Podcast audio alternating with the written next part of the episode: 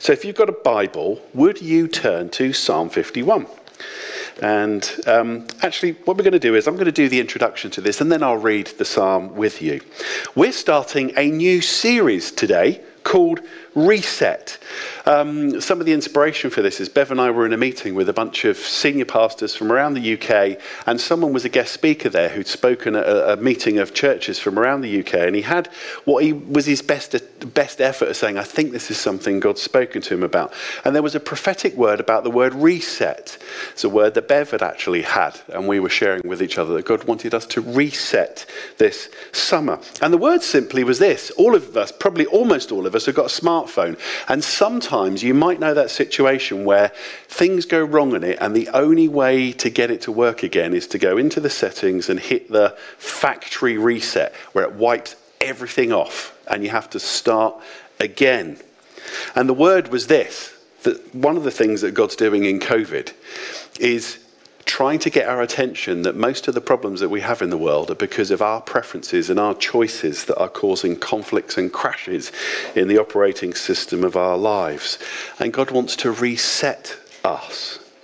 And you know what? There is a danger as we come out of COVID of trying to just hit restore to go back to the familiar. I talked about God's favor last week, that God has a year of favor for us. So many of you that resonated with you and have messaged me and, uh, and, and contacted me about that. And the danger, like God's people who were so desperate for escape from where they were, and then before they knew it, were just wanting to go back to the familiar, back to Egypt. And there is a danger that you and I will miss out on the promised land of breakthrough, the change and favor. Do you remember how you wanted life to be different before COVID? Anyone here remember that? And, and God will use this for the opportunity to bring us through the Red Sea and into that change. But there is a danger that we will miss it. And here is the biggest lie of the familiar. I've been thinking about it, and it's this one. And some of you have already been thinking it this morning when you're seeing all these things. I'll do that later. Have you ever lied to yourself about that? I'll get round to it later. By the way, I hope this is the only time in my life that I'll experience coming out of a pandemic. You can't get to do this later. You can't get to say, I'll get the next one. I'll get round to it later. And as I get to the end of COVID, if let's hope it is the end, we don't get to say, oh, I'll reset with God another time. I'll put off. And instead, what I'm going to do is go back to the familiar meals out, shopping, holidays, friends. And do you know what? I am going to absolutely feast on all those things this summer. Can't wait. I'm feasting on them, and you need to too. But they are not an either or. It's not those, and then I'll get back to what God has for me in His favor later. We need to put in the front and center Jesus.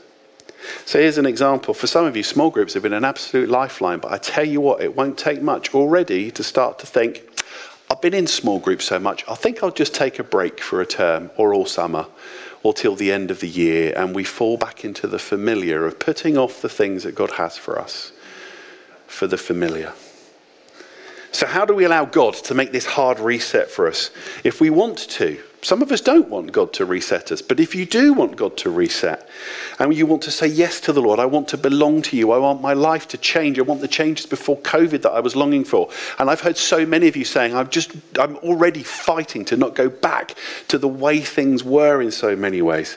And that's what this series is reset. And we're going to be doing it by taking some of the most amazing Psalms in the Bible. So if you turn up here on a Sunday, we're going to be reading those Psalms, teaching from them, and then our small groups as we go into the summer, we'll be following those up with a chance to reflect and draw from how God reset his people with his power and his presence. So today, we're going to press this is how, if you want to. If you want to press the hard reset button with God, with Jesus, this is how you do it. Psalm 51. Let's read Psalm 51. Have mercy on me, O God. According to your unfailing love, according to your great compassion, blot out my transgressions, wash away all my iniquity, cleanse me from my sin. For I know my transgressions and my sin is always before me. Against you, you only have I sinned and done what is evil in your sight. So you are right in your verdict, justified when you judge. Surely I was sinful at birth, sinful from the time my mother conceived me, yet you desired faithfulness even in the womb. You taught me wisdom in that secret place. Cleanse me with hyssop, and I shall be clean. Wash me, and I shall be whiter than snow. Let me hear joy and gladness. Let the bones you have crushed rejoice. Hide your face from my sins and blot out all my iniquity. Create in me a pure heart, O God, and renew a steadfast spirit within me. Do not cast me from your presence or take your Holy Spirit from me. Restore to me the joy of your salvation and grant me a willing spirit to sustain me. One of the most famous Psalms, beautiful Psalm about repentance. Um, by the way, this word reset is a very powerful word. It's a positive word, and, a, and in the context for, for pain. If you break something, it has to be reset, isn't it? By the way, I used to play rugby a lot. I don't look like a badminton player, do I? I look a bit, you could probably guess I used to play rugby a lot. Um, and in a scrum, one of the things you do is you set, reset, come on. Uh, in, in, in, sports, people take what they've learned and they reset. And we can do that this year. What's God done with us that we can reset around? Where am I hurt and broken that needs resetting around? And that's why we're doing that. By the way, um, all for today on the app, we have a handout uh, week by week, and you can fill in your notes there, make notes. We put the verses in and other stuff, and you can collect them and know that they'll always be there and private to you and for you to link. And by the way, I was thinking about the app and how beautiful. I mean, those beautiful slides up there and how engaging it is. Why do we have an app? Well, do you know what? We know that most people looking up things in our church are doing them on these. So it makes sense to have something on here to help them. Now, you can go to Facebook and our social media and all the other places and website, find all our stuff, but you've got to go to all those places and look it all up. And that would be kind of weird, wouldn't it, if you were shopping with ASOS, if suddenly everything from church popped up in the middle of ASOS. So, one of the reasons we've got an app is for something that's the most important thing to you, if our church is, it's a dedicated space and place for you. You can see everything that's happening, sign up for everything, all in one place. And you know what? Here's one of the other reasons we do it, and it's one I love the most. I can avoid doom scrolling or going through all the other stuff that's out there and just focus on the things that are most important to me. So, if you've got an app, again, plug for it, take a look. So, repentance. Three things for me to share with you this morning about repentance. Uh, and if you're filling them in on the handout on the, on the app, here we go. Repentance is the prerequisite to experience God non negotiable for how God works. Psalm 51 tells us that repentance is the reset button of the Christian life. And the Bible is so clear and it tells us again and again and directly. And the heroes of the faith, I, I challenge you, go through the Bible and look after story after story of everyone that God met, that God will not meet us fully. He meets us even though we don't want to turn to Him, but He will not meet us fully until we repent. Now, can you feel it still, the world on fire? Literally, isn't it? Our global connected world and media and news and outrage. I've been actually shocked. It's hard to be shocked anymore, isn't it? At the detritus about Prince Philip online. Fine if you're not a monarchist, but the venom. I left a Facebook group that was called the Friendly. It was called the Friendly Narrowboat Group. Um, that's a whole other story, but it was called Friendly. And the first thing in it says, "Be kind." And the venom and the vitriol and the nastiness that's just everywhere at the minute in our world. Can you feel it? I think it's this, and scripture tells us this it's the outrage that life is not what I want, when I want, how I want. How dare you take, was it MasterChef off TV for Prince, the news of Prince Philip dying? How dare you? We're so inconvenienced at that level. It's horrendous. And you and I, you might not think, well, I wouldn't do that, and I didn't complain to the BBC, but you and I are so guilty when it comes to our preferences. They're built into us. I won't do that, I will do that. I like things just like this. And you know what? We cannot do anything about anybody else. Have you realized that? My daughter's getting married. She's sitting in front of me. I probably shouldn't say this, but I will. She's, I hope she's already realized she won't be able to change her fiance. You can't ever change anyone, including the person that you love the most. People have got to want to change themselves. Best tried. you can't. The only thing you and I can do, and that's what this psalm tells us, is we have to start with ourselves. No matter how, what's happened to you, done to you, you're struggling with, the place that we have to always start, no matter how bad our situation, is with ourselves before God. It is the only thing we can take responsibility for. And we see David here, who was the most powerful person in history in his time, and he addresses his sin and he repents of it personally and so publicly. Could you imagine any leading politician opening up their lives in this way and making this confession? Every hero in the Bible says it again and again repent. Do you remember John the Baptist? What was the first thing that John the Baptist said? That every single time people flocked down to see him, he would say, Is anyone here with me this morning? what would he say? Repent. repent, repent, repent. The kingdom of God is at hand. Repent. Jesus said again and again, repent. Peter at Pentecost. Jesus has risen from the dead. Holy Spirit's poured out on the upper room, tongues of fire, people speaking in tongues, thousands of people. The Holy Spirit falls on them. They hear Peter speak about who Jesus is. And then they say, What shall we do? How do we respond? How do we reset? How do we reset around this? And what does Peter say? Repent. God, this lot in the room are terrible. Need some of you lot here instead of them. He says, repent. Repentance. Now, we need to unpack what repentance is. So, secondly, let's do that then. What is repentance? Remorse is not repentance. Repentance gets a bad rap. We think it's an old fashioned word or it's used in media and movies and books about feeling bad about yourself and guilt and remorse and strange people that hate themselves. Remorse is not repentance. Remorse is feeling bad about what we've done and the mess that we've made. Sometimes we need to be remorseful. Other times, I bet you you can think of someone who should be remorseful and who isn't. Anyone got any kids? But anyway, we won't go there remorse. But that's not repentance. And so many of us are going to wait a long time. One of the reasons we don't practice repentance, if I said to you, when was the last time you repented and said, repented before God? You're going, well, I haven't felt that bad about anything really. That's not repentance. Not repentance at all. And we live in a world that is ready to tell you you don't, shouldn't feel guilty about anything. Just be yourself. Be true to yourself. It's one of the biggest lies in the world we should be true to something else. We'll get to that in a moment. Repentance is something very different than guilt, regret, remorse. And it's not what you did or didn't do, it's related to that. And it's not that you're bad. But repentance is this. Team, are you ready for it?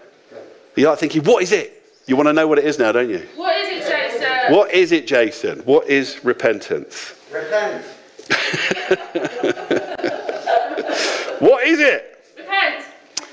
See if you can follow this. Hold on to your seats. And some of you are going to go, huh? Hold on to your seats. Repentance is the recognition that we have rejected the idea that God is good and He has the best for me. Repentance is recognizing our rejection that God is good and He created me. The sin under all our sins is this the rejection of God's goodness. Repentance is about turning back and receiving God's goodness. That's why it's non negotiable for God. Because without that, we can't receive His goodness. It's what repentance requires. And some of you are like, oh, hang on, how does that work? I thought it was just saying sorry for bad things I did. No, the bad things are what you do because underneath that, we've rejected how good God is. Let me give you some examples. How many times, if you were honest, would you say God has spoken to you about something or you read something? Like one of the people in Scripture where Jesus says, Come follow me and do this. And they go, Nah, not today. The reason we don't become a Christian, the reason some people don't become Christians in the first place is often because they think, Jesus hasn't got the best for me. Life will be boring. I'll have to give up all the amazing things I could have in life. There's a lie, isn't it? But I tell you what, as Christians, we continue to live that in part of our lives. Oh, I can't give that part of my life to Jesus because he really hasn't got the best for me. I've got to protect myself. I've got to provide for myself. I've got to get the best for myself. God, I want what's best for me. I don't trust that you do. Again, think about all the things we delay and put off and ignore. Think about this summer coming out of a pandemic. If God is good, why would we say, I'll get around to you, God, in the autumn after I've done all this other stuff? Think about all those things we do. It's because you and I don't think He's good or has the best for us. Repentance acts at that level. Father, you are good. You are maker of heaven and earth, and you know what is best for me.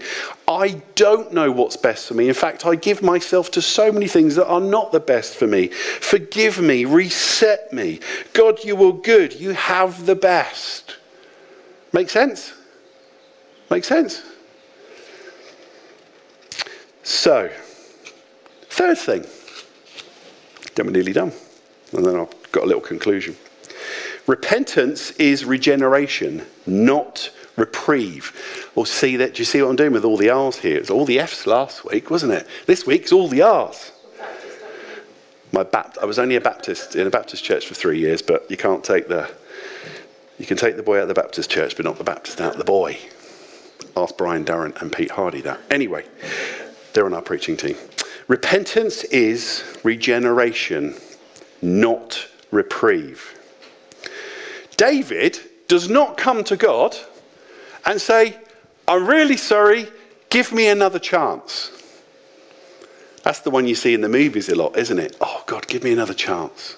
One more chance. And it also, David doesn't do a bargain. He doesn't say, God, I'm going to bargain with you. If no one finds out about this, if I can get beyond this, if you can help me get over this, do you know what? If we get, if you can get me through this, if you can make this happen, I will do this and this for you. I'll bargain with you. David doesn't bargain with God either. I tell you what, there's loads of stories popping into my head. I haven't got time for them. So many famous people in history made bargains with God. God, if you do this, I'll do this. And then they admit in their autobiographies that once the thing they wanted happened, they never did one more thing for God at all. It's not another chance. It's not bargaining. Here's what David goes for in the psalm. He goes to be fully surrendered to the heart of the issue, his own heart. Create in me, O Lord, a another chance, new opportunity. What does he say? The one thing he goes straight for it. Create in me a clean heart. And in Scripture, the heart is the primary place of my identity. Again and again, it's the core place of who I am. David realizes not just what he's done has been wrong, because it has been. We haven't even looked at the story of what he's done wrong. But he looks beyond that to why he did that. And he realizes it was this. David was described as a man after God's own heart. It's one of the stunning things about David is he loved God fully, amazingly. But at this point in his life, he realized something had happened. And he had become someone who was capable of rejecting God's goodness and not trusting that God had the best for him. And that's why he sinned. And that's why he repents in that place in his heart. He asks for a new heart and a new nature. And you know what? So often you and I live with God around our circumstances. We don't go into our hearts. God, if I had a different job, a different house, different relationships, if this person was an annoying, if this wasn't happening to me, if my circumstances were different, I would be different. And David reveals the lie of all of that. And he says, God, there is no excuse. It's not my circumstances, it's my heart. Change my heart.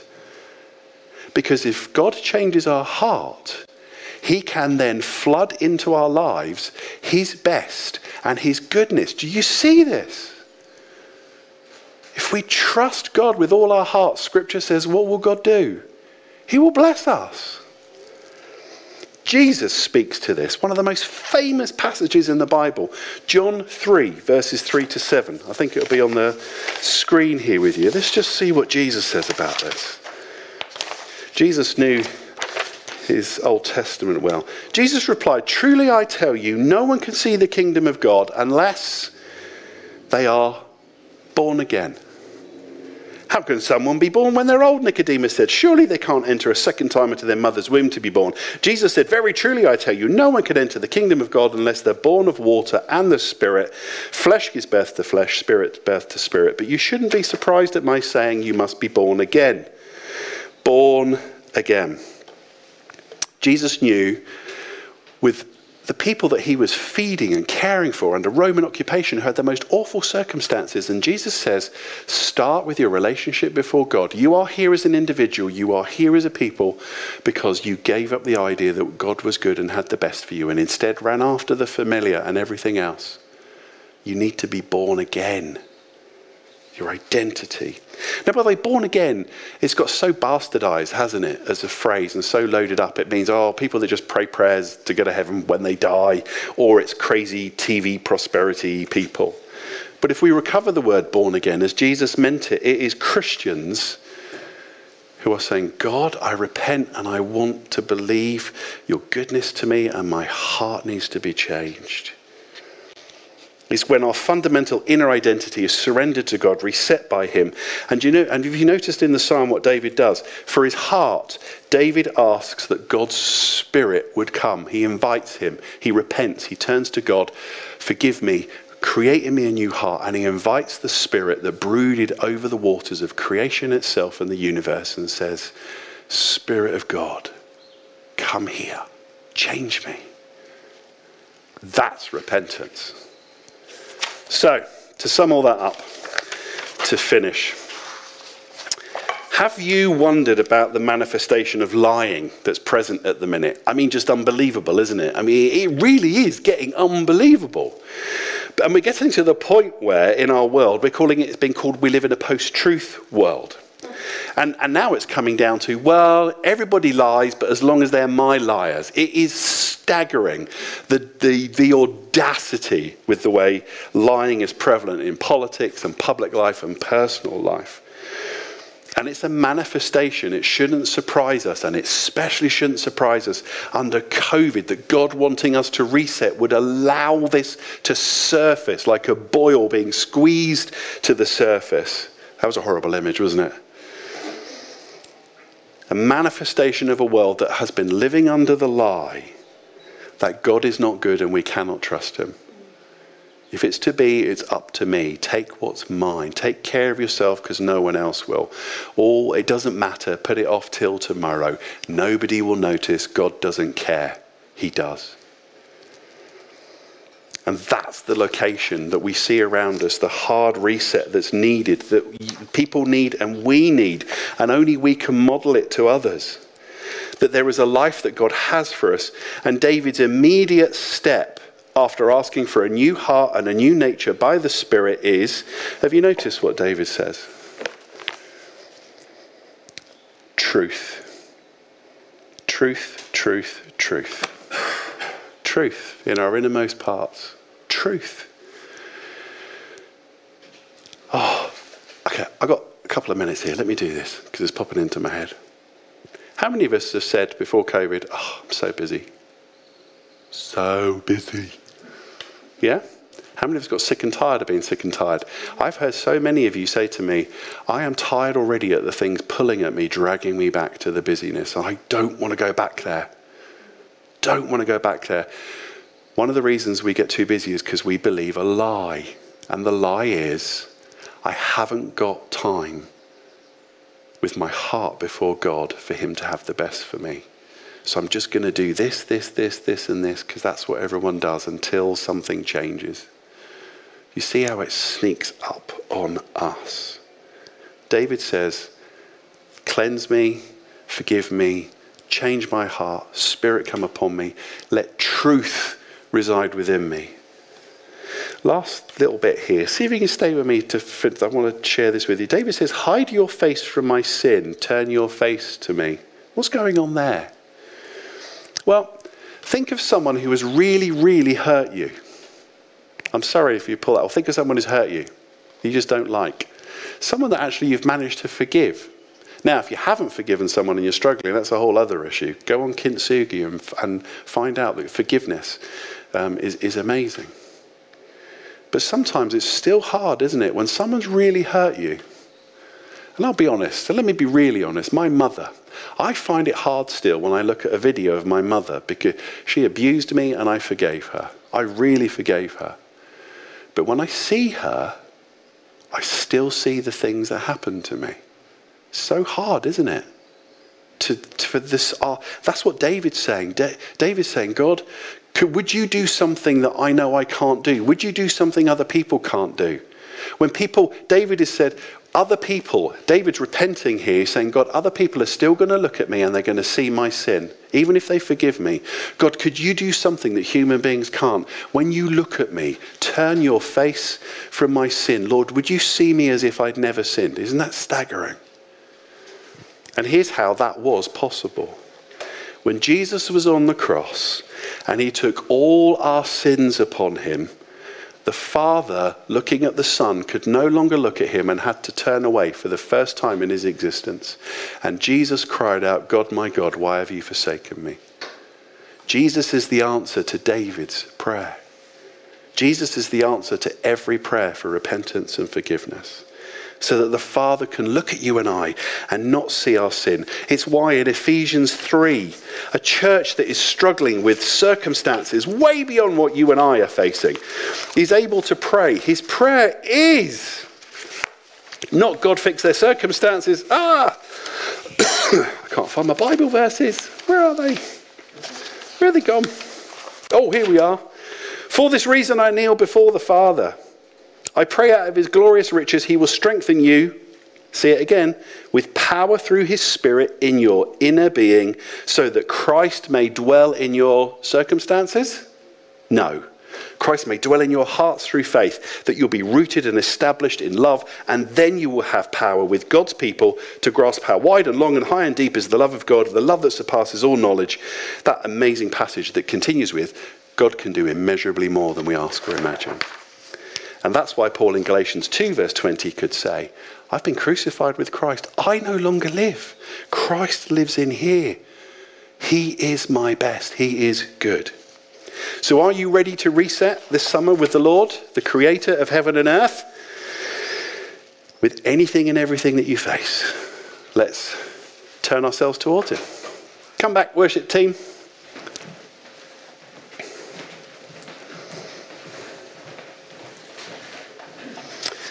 Pray and then let the, we close our service. We've got an opportunity now for worship together. Encourage you. You might want to do something different. Stand up. You might want to sit down. Put your hands out. Close your eyes. And God, by His Spirit, to touch us. Holy Spirit, come as we worship. Now, Lord, you are good. You are good. You are good. Amen.